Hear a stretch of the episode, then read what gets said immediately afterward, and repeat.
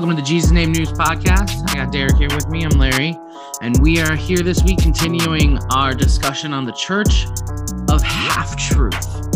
And this week we're discussing Martin Luther's theology of grace through faith and what Paul says about it here. But before we get into that, let's get a word from our sponsors.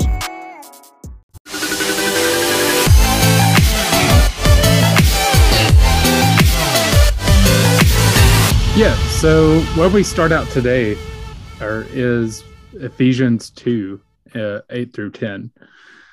And it goes, For by grace you have been saved through faith, and this is not of your own doing. It is the gift of God, not a result of works, so that no one may boast. For we are his workmanship, created in Christ Jesus for good works, which God prepared beforehand that we should walk in them. And you know, to start out, I like to always go with definitions. You know, that's the, I guess that's the teacher in me. So, defined, simply grace in Christian belief is the free and unmerited favor of God uh, as manifested in salvation of sinners and the bestowal of blessings. Essentially, this is how God deals with the human race when it comes down to it. Uh, showing favor to the unfavorable, acceptance to the unacceptable, love to the unlovable. You know, him bestowing his favor and blessings upon undeserving mankind. But then Martin Luther enters the conversation somewhere along the 16th century, right? And you get this idea that we want to understand the idea of grace in the fullness of Jesus. It, because this if this is how God deals with the human race, well, Jesus would be the fullness of that, right? And really, I wanted to start out with Luke chapter 19 and talk about Zacchaeus. And I'm, I'm not going to read any of it. I feel like we all know Zacchaeus was a wee little man, a wee little man was he. Yeah, I feel like we all know that. Yes. I was going to bring the Sunday school into this podcast.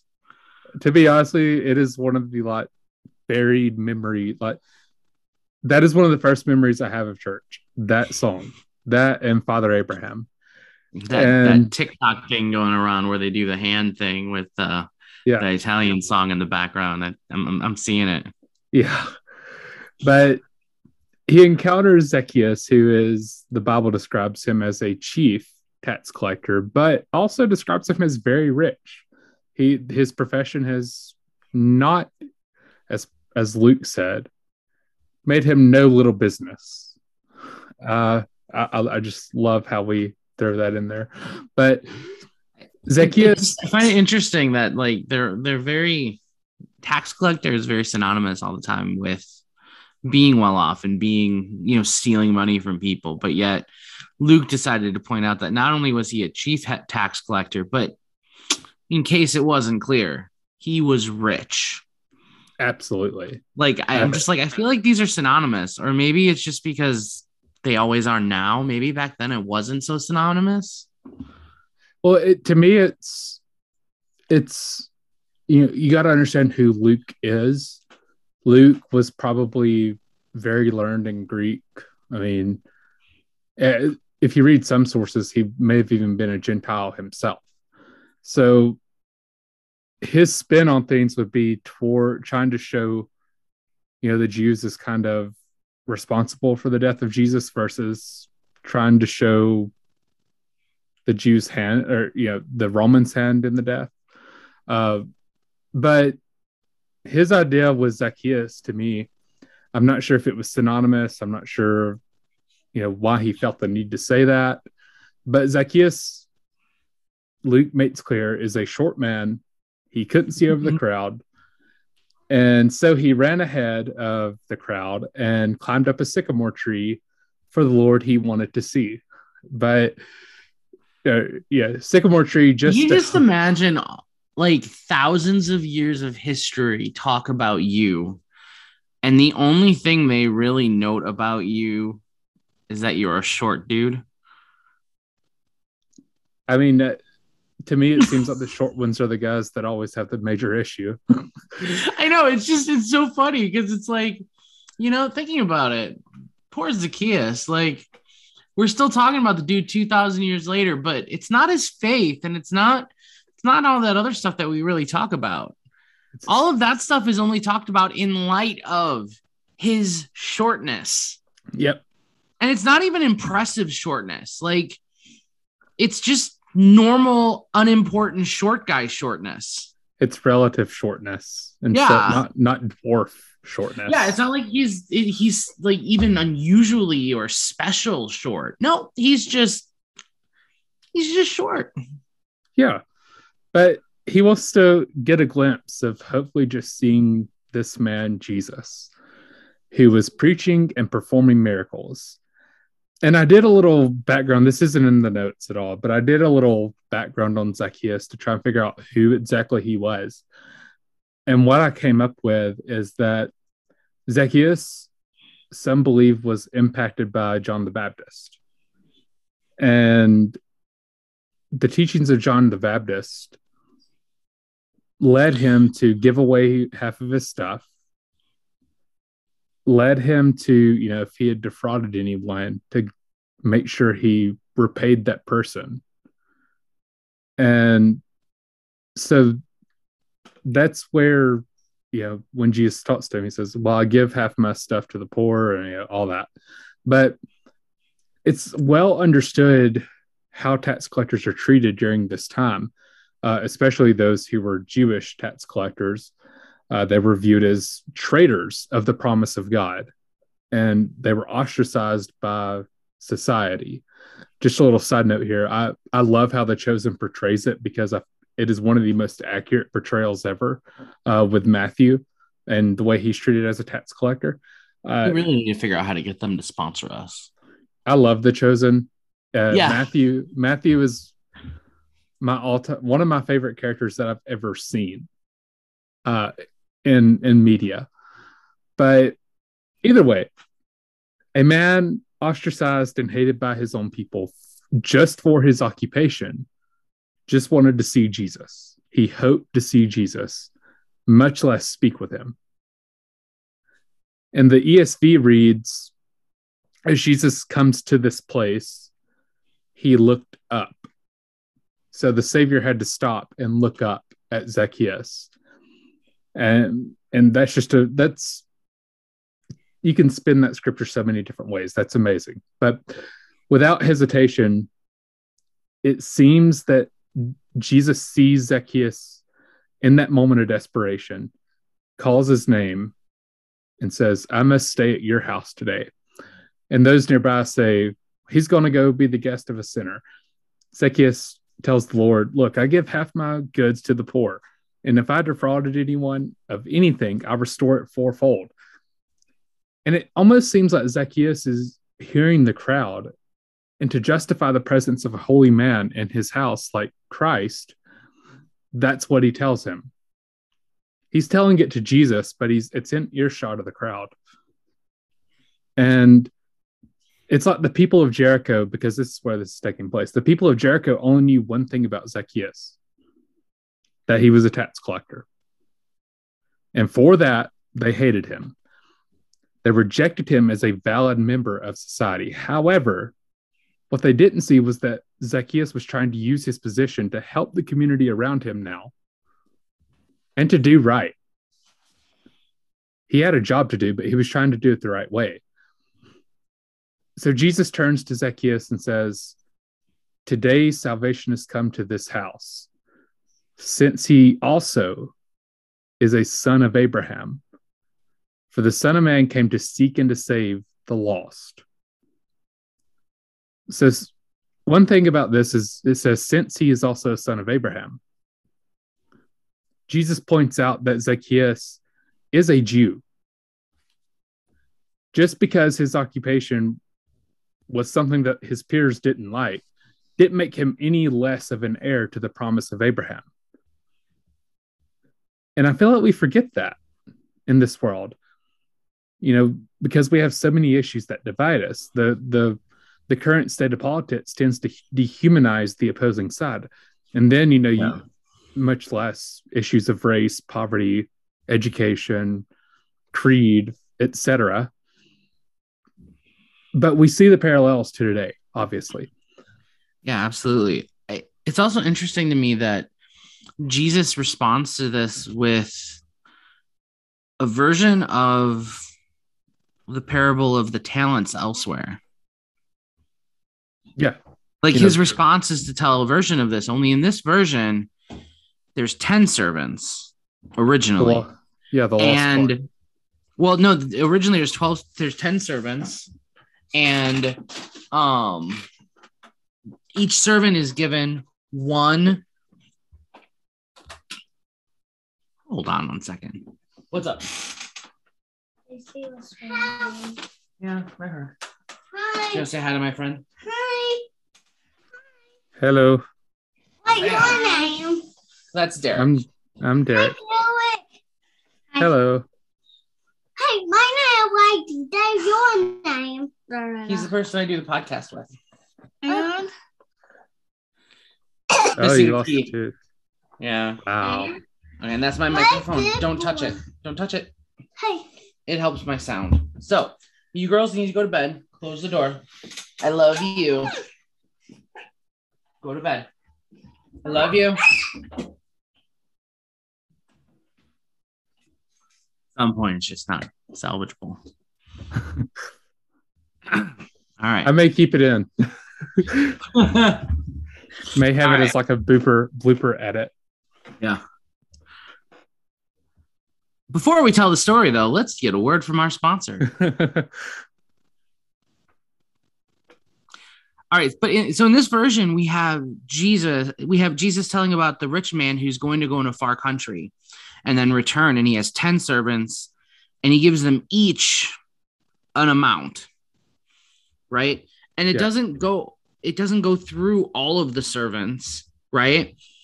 But instead of giving them talents in response or amounts of money equal to what they returned, it gives them cities to rule over.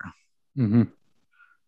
I just I find it really interesting that like everybody's like, "Hey, this is this evil rich man," and Jesus is like, "Hey, let me tell you about you know this rich guy that you would think really is evil, but is actually kind of just because that's how things work." Yeah.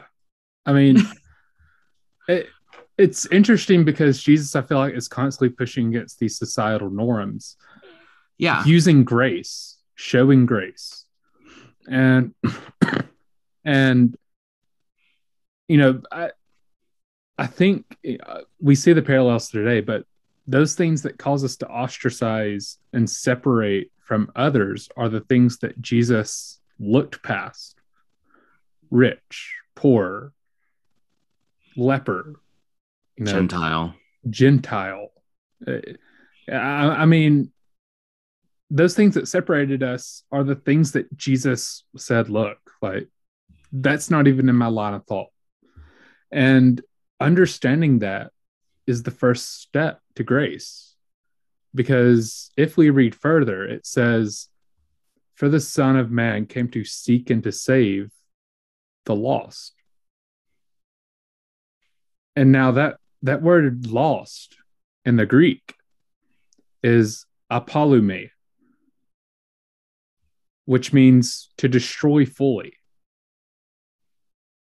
Literally or figuratively, destroy, die, mar, perish. This isn't just a loss like you're a lost sheep that you kind of wandered away from the the the, the herd this is lost as in you are headed down a path of destruction and Well, yeah, I mean- hell. if you look at it from God's perspective, right? I mean, not even getting into our perspective. Like, I don't, I don't, I don't really want to visualize what hell is like. I don't. I, I just, I don't. Yeah. not a fun, fun visualization game. But thinking about it from God's perspective, right?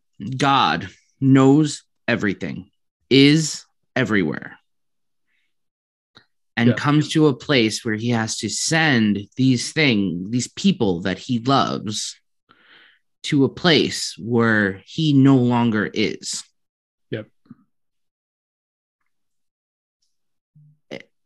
it's almost like it's called death, not even so much because the people are dying, but because that's what they become from God's perspective. Yeah. Spiritually dead. You know, that that eternal separation Yeah. from the creator. And you know, again, the like, it it's talking about something that is so final. It's not talking about you know, oh, I lost my keys this morning. Well, they're somewhere in your house. This is a loss that is some would say too far gone. And people would have labeled Zacchaeus as such. So Jesus first looked past Zacchaeus' political occupation and saw him as an heir to Abraham.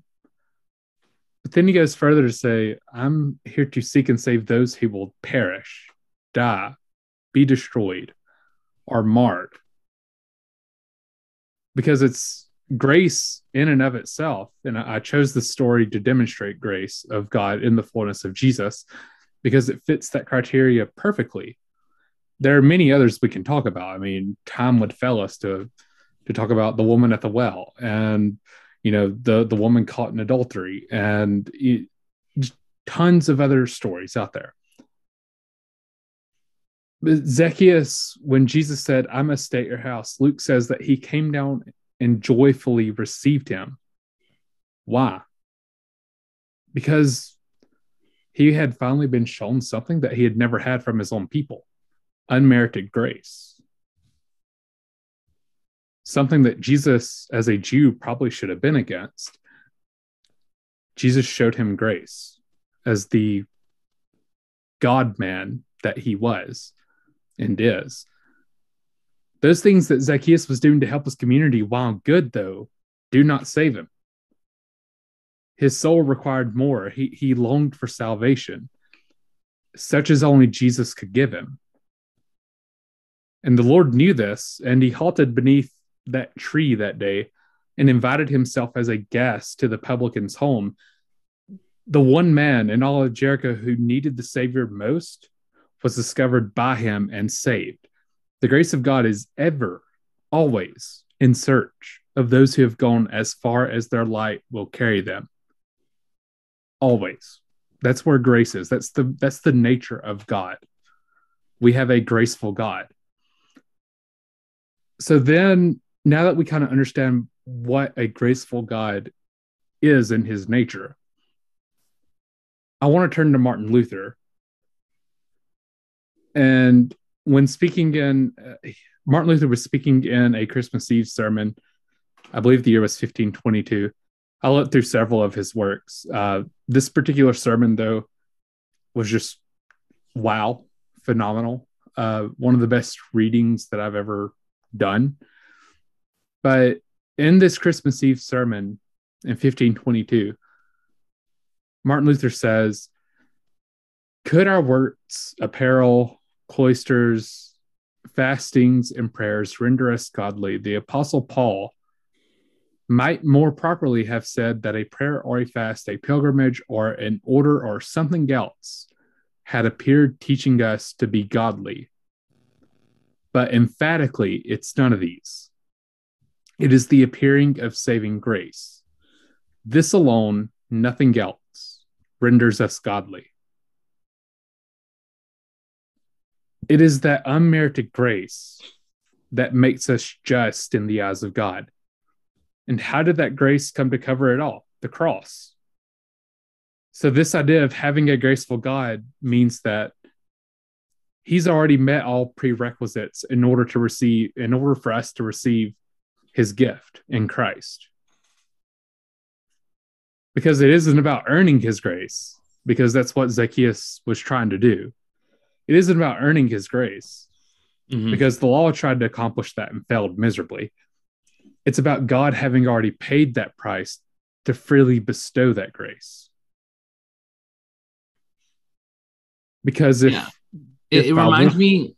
It reminds me of another story that Jesus told, another parable that he told of, you know, the workers Yeah. And they're the workers in the morning and the workers in the afternoon and the workers late in the day and they all got paid the same thing. And and the parable doesn't make it clear that they all did the same exact amount of work because that wasn't the point. They really didn't. But it was unimportant to the master how much work they did when he decided how much to pay them Mhm. because they were all paid the same wage because the job was done Mhm. you know and and it's it's like paul is have trying to say that in this passage you know that that it's not the stuff that we do. It's not the things that we do that are really important that it's it's god's grace that saves us. Because it doesn't matter how much or how little of it we necessarily needed and it doesn't matter all the things that we do. It just matters that it exists. Yeah, and you know this this is something that I didn't add to it, but that brings up a quote from Martin Luther that I remember where he's talking about if anything that we could do as far as pilgrimages or whatever, if anything we could do could save us, then what is the reasoning for grace? Why do we need it? mm-hmm. i- if if we can get to heaven by going on pilgrimage or fasting and prayer alone what's what's the use of jesus coming and dying on a cross? Because honest it goes back to if one if by one man sin can enter the world by one man all can be made justified. And luther taught that instead of God's grace being dependent partly on human will or doing, you know, they would do indulgences, all these things back in his day, which he was explicitly against. And there's some purgatory stuff in there that I can't wait till we come back to October that I'm going to throw in.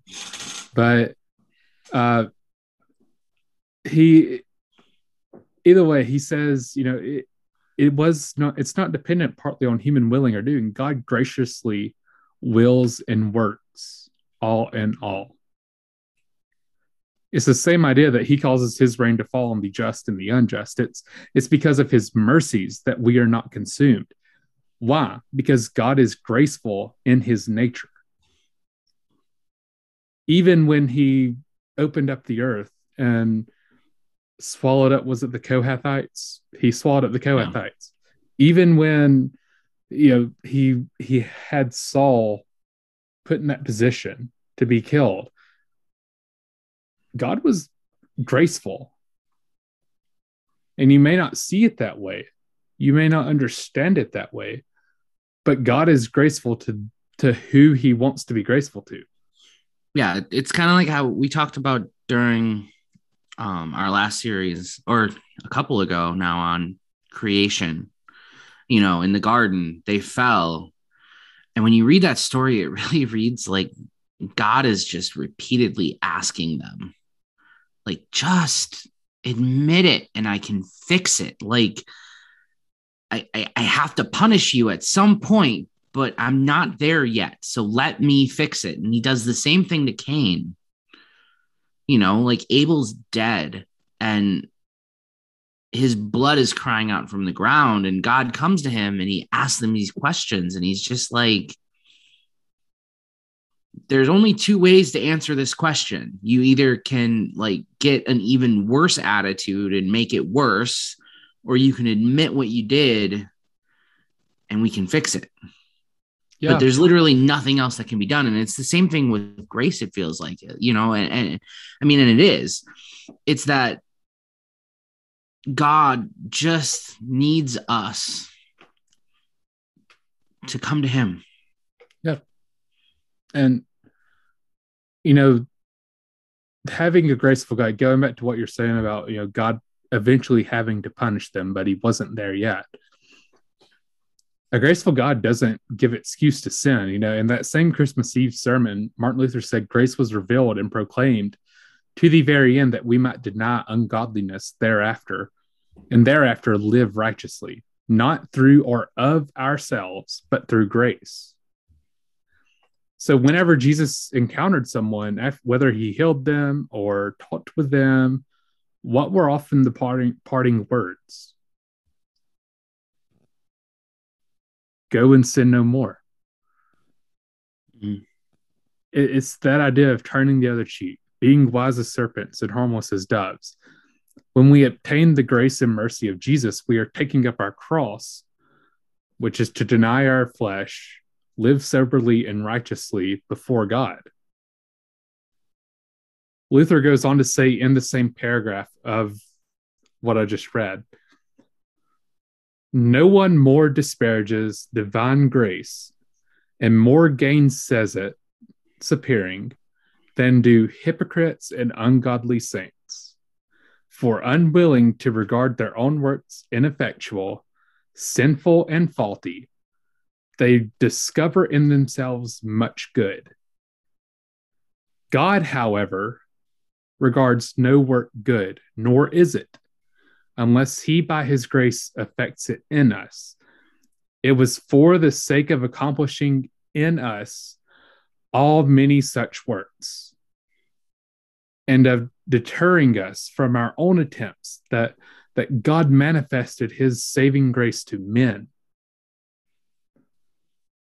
And you know, breaking down that word ungodliness or ungodly, there's really no good word for it when you translate it from Hebrew to or Aramaic to Greek or Latin, much less German. But the Hebrew word there is risa for ungodly, which means sin of failing to honor God that is of not believing, trusting, and fearing him, not surrendering to him, not submitting to his providence, not allowing him to be God. It's so amazing. I hear this definition and I'm just like, how did we grow up in a church where ungodliness was defined as literal ungodliness? Like, ungodliness was how you looked and how you acted and godliness was how you looked and the things you said and all of this stuff and it was like all human action that made you godly or ungodly and yet really the word is is is not acknowledging god for who he is is what that is which yeah. means that godliness is simply to acknowledge god as who he is and all this other stuff and and trust me, I will never be the one to say that like the things, the specific items, by and large, I mean, there's a few things that just drove me crazy because they were just so obviously wrong. But right. like most of them are good things. And even the things that weren't good were coming from a good place. But they were so missing what grace and what godliness really is because at the end of the day, the existence of grace tells us that nothing we do ultimately changes anything. We cannot be more or less godly by yeah. our actions. Yeah. I mean, because uh, godliness comes from grace working through us. Yeah. And uh, again, it goes back to you know how I grew up, how and even how you grew up to a degree, I guess. But you know, I keep going back to this this quote from Luther where it says, "Unwilling to regard their own works ineffectual, sinful, and faulty, they discover in themselves much good." And I mean, I've been there. I've I've thought about all the things that I've did, you know, the th- things I didn't do, the things I did. And I was like, I'm doing the right thing.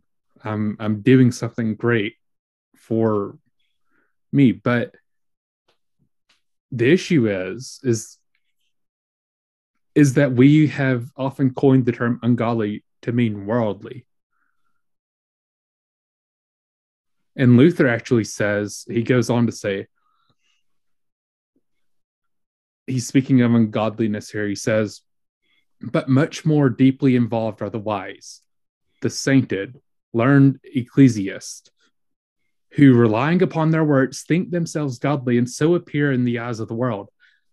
In fact, all men who do not live a life committed to the pure goodness and grace of God are impious, ungodly, even though they be holy enough to raise the dead, are perfect in continence and virtues. Graceless and faithless would seem to be the proper adjective to describe them. When did Martin Luther become a 21st century Pentecostal?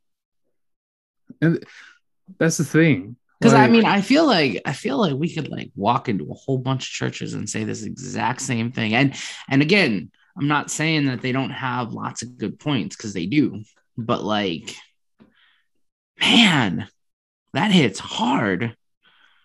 absolutely. Uh, and uh, that's why I, I chose this Christmas Eve sermon because there was so much in there about grace and faith. And what it really comes down to, according to Luther, you know, whether whether you believe this or not, or yeah, that's fine. But this is we're talking about what Luther said. According to Luther, it's about ungodliness is about people proclaiming to be godly. It's it's about those who think themselves godly and appear that way in the eyes of the world. And my God, how much have we seen that? You know, you can wear a skirt, you can have your hair up in a bun, you can wear pants all all day and never wear shorts and keep your face clean shaven. But that doesn't matter. Uh, that doesn't matter if it's for the wrong reason. It's not. It doesn't matter if it's not grace making its work in you. Yeah. And that's where the shortcomings are because those things alone are just probably good practices. But this is where faith steps in, right? The things we do as Christians do not justify us. It- great, you wear a skirt. Great, you have you have long hair. Great, you keep your face clean shaven and don't wear shorts and you don't go to you know you you you don't drink. You don't do you don't go to movie theaters. Great, good job, proud of you. But you're not justified by any of that because nothing that you do can ever justify you. Big old giant golf clap.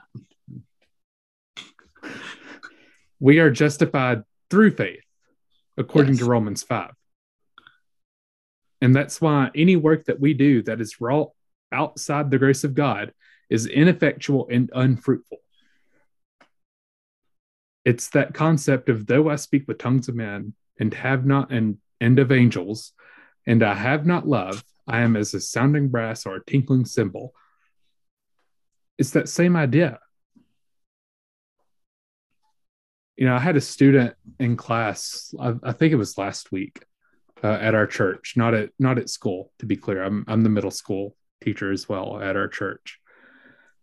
And this boy, he could tell that he had never really been churched, if if that's even a word or an adjective to describe someone. I mean, it is to anybody who's in church who goes to church regularly, I'm sure, but anybody Yeah, else would probably be like, that, that's not a word. Yeah. So he told me though, he's like, well, the way you get to heaven is through doing the right things and being good. And I was like, mm, no. That the only way that ever works is if you have grace working in you, if you have Jesus working in you, if you have repented and been baptized and you've received the gift of the Holy Ghost. Man, just hearing that though, like in my head, I'm just hearing every sermon I've ever heard, and even ones I've said where I'm just like, if you want to be saved, you have to, you know, you have to do this, and you have to do this, and you have to do this. Right. and and I'm just like that's that's not accurate. It's not It- about me. But but beyond that, I also see how people get to the opposite extreme where they're just like, all you gotta do is accept the Lord as your personal savior. Yeah. And then you get to go to heaven forever, no matter what you do. The- and it's yeah. like I, I I see like the tug in each direction because like they both can fit so many aspects of what is said Exactly. you know and it's like in the end neither of them work without the other because one of them makes a god who although he is all powerful and almighty and all knowing is clearly weak and pathetic and overrun by these creations that are nothing in comparison to him constantly right? I mean let's be real here. If if all it goes is going jesus i accept you and you're automatically good forever no matter what you do god is god is a ridiculous pushover and we are a bunch of spoiled rotten babies.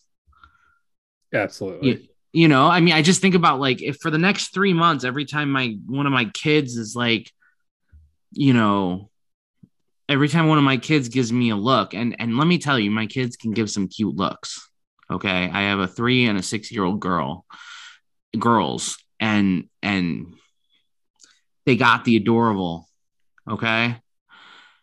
But if every time they gave me that look i just all of a sudden went okay honey it's okay. Never mind. You're not in trouble at all. It's all good they're gonna be awful Yeah. and I have no, I would have no authority in their lives at all. Yeah. And yet that's how so many teach that God is. But on the other extreme, we have so many who want to, who they don't want to, but they, by what they say, they take the power of what these things do and they remove it out of the hands of God and his grace and they put it in our actions as if our actions matter. Yeah. And you know that that old adage of or it's not even an old adage, it's scripture. you show me your faith, I show you my works. And I'll show you my faith by my works. Again, that work is grace working in you. Yeah. It's that faith working in you. It is it's not about what you're doing. It's about where the work comes from. You know, repentance is ineffectual and no good if you're not actually repenting, if you're just saying words. Baptism is ineffectual if you're not going to repent. You're just getting wet. You know, speaking in tongues, I've heard people speak in tongues that are now atheists. It it literally none of that will matter if if you do not allow grace to work in you.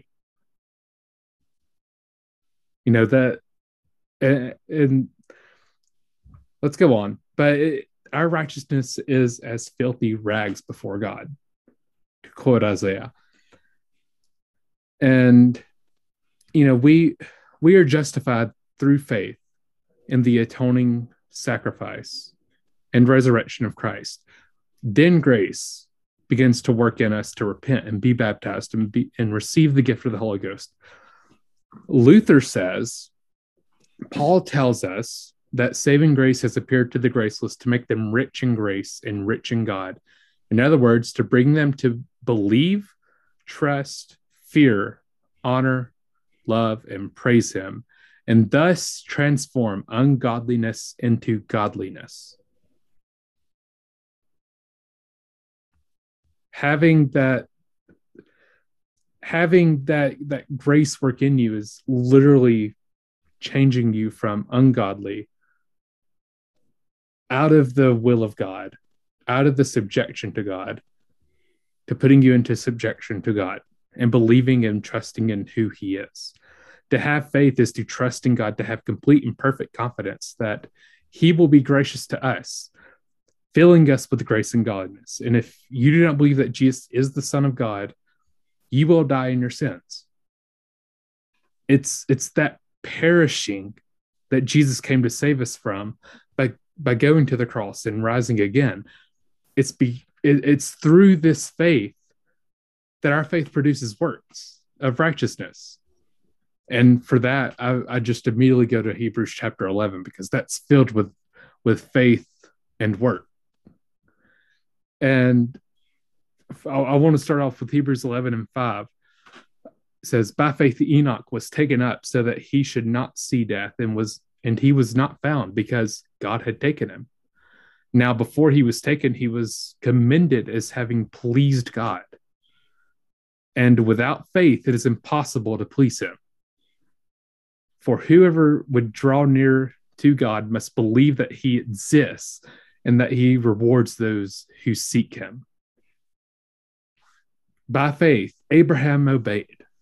By faith, Noah, being warned of God concerning the events as yet unseen, in reverent fear constructed an ark. You skip on down to verse 13 says these all died in faith not having received the things promised but having seen them and greeted them afar off and having acknowledged that they were strangers and exiles on the earth for people who speak thus make it clear that they are seeking a homeland if if they had been thinking of that land which from which they had gone out they would have had opportunity to return but as it is, they desire a better country, that is, a heavenly one. Therefore, God is not ashamed to be called their God, for he has prepared for them a city. Go on to verse 22. It says, By faith, Joseph, at the end of his life, made mention of the exodus of the Israelites and gave directions concerning his bones. By faith, Moses, when he was born, was hidden for three months by his parents because they saw that the child was beautiful and they were not afraid of the king's edict. By faith, Moses, when he was grown up, refused to be called the son of Pharaoh's daughter, choosing rather to be mistreated with the people of God than to enjoy the fleeting pleasures of sin. He considered the reproach of Christ greater than the wealth and than the treasures of Egypt. For he was looking for to the reward. By faith, he left Egypt, not being afraid of the anger of the king, for he endured as seeing him who as who is invisible. By faith, he kept the Passover and sprinkled blood, so that the destroyer of the firstborn might not touch them. By faith, the people crossed the Red Sea on dry land, but the Egyptians, when they attempted to do the same, were drowned. By faith, the walls of Jericho fell down after they had been encircled for seven days. By faith, Rahab the prostitute did not perish with all, with those who were disobedient. You see, in a, you're seeing a, a constant recurral, re- recurrence of by faith they did this, by faith they did this, and he goes on to say, for time would fail to tell of Gideon, Barak, Samson, Jephthah, David, and Samuel and the prophets who through faith conquered kingdoms, enforced justice, obtained promises, stopped the mouths of lions, quenched the power of fire, escaped the edge of the sword, were made strong out of weakness, became mighty in war, put foreign armies to flight. Women received back their dead by resurrection. Some were tortured, refusing to accept release so that they might rise again to a better life. Others suffered mocking and flogging and even chains and imprisonment. They were stoned. They were sawn in two. They were killed with the sword. They went about in skins of sheep and goats, destitute, afflicted, and mistreated, of whom the world was not worthy, wandering about in deserts and mountains and in dens of the, in caves of the earth. And all these, through though commended through their faith, did not receive what was promised, since God had provided something better for us that apart from us, they should not be made perfect. If you do, if you aren't believing in, in God and you're trying to do this your way, you are literally disrespecting and denying the faith of millions of others who have died for it. You know what I love about that passage too?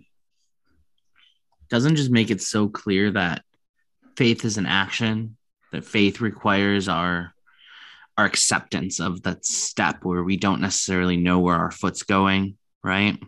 Yeah. It utterly annihilates any sort of prosperity gospel. Absolutely.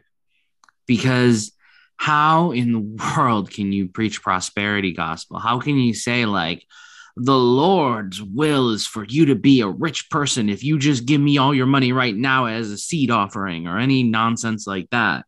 And then be like, oh yeah, by the way, the the disciples were sewn in half, ripped into, filleted alive, crucified, crucified upside down, beheaded, you know, attempted to be killed multiple times until they just got sent to a deserted island because they couldn't kill him, etc., etc., etc. Like, so you're telling me my faith by handing you a check is greater than Peter and Paul's faith? Because they sure didn't prosper. Those dudes died brutally. It's a complete disrespect. It's a complete disrespect. And again, that's why I, I personally believe, I'm just going to go ahead and tell you, I believe Martin Luther got it right on this. Yeah. I think that he was wrong in some other ways. Yeah. I disagree with some of the things he said, but on this, he's certainly right. I mean, and and we'll get to this because I know we we we do have plans. Spoiler alert, guys! We have plans to talk about some other um quote unquote church fathers and stuff. It's it's it's really interesting stuff, and, and I really want to get into it. But I think one of the things we have to remember when we're talking about these people is we have to judge them fairly based on what they knew and when they lived. Yeah. It is not showing any kind of grace to go, oh, yeah, Martin Luther. Well, guess what? My 21st century understanding of the Bible that gets to use a bunch of like, you know, Google tools and I get to cross reference everything. I see things that you missed. Well, of course you do. You have 500 years of scholarship that was literally impossible when he was doing this stuff. Honestly, and, and not only that, you're not living in a world where, I, I mean, let's be real here. One of the big things Martin Luther did was he pushed for, he was, he was part of what pushed for people to be able to read the Bible. He was one of the many who did push for that on some level. And you know that Martin Luther, for all of his issues, though, at the end of the day, got this right. And honestly, when it comes to grace, none of us deserve it. And having faith that we we don't deserve it, knowing we don't deserve it, and having faith that Jesus came and took care of it. And by that faith, we walk. You know, Hebrews chapter 11, I believe, I believe it's chapter 11, starts out faith is the substance of things hoped for and the evidence of things not seen. Yeah. Faith is the understanding that I don't know where I'm going. I don't know why God is leading me this way, but I'm going to go that's faith. That, that's show me your words. I'll show you my faith, and I'll show you my faith by my words. I love that passage. Um, I really do. Like it's such a great, it's such a great word picture. The substance of things hoped for, the evidence of things not seen. Like, what is evidence if not seeing something? And yet he's saying faith is the evidence of that thing that you have no evidence of yeah you you know and and it just it shows the power in faith and i mean you know just looking in the modern world we can see the power of the idea of faith in good and bad things so easily mm-hmm. you know believing in the wrong thing blindly brings you down some crazy horrible paths but we know that when we put all of that faith and all of that trust in a God that loves us and a God that loves all of us enough to die on a cross for us, not because of an act that is somehow necessary, but just to get us to understand and accept that grace and that love. Yeah. You know, I, when we put all of that blind faith, when we put all of that trust in that God, it can do amazing things. Yeah. And, you know, that's a great place to end it. Uh, guys, go out there and use your faith. Amen. We'll see you next week.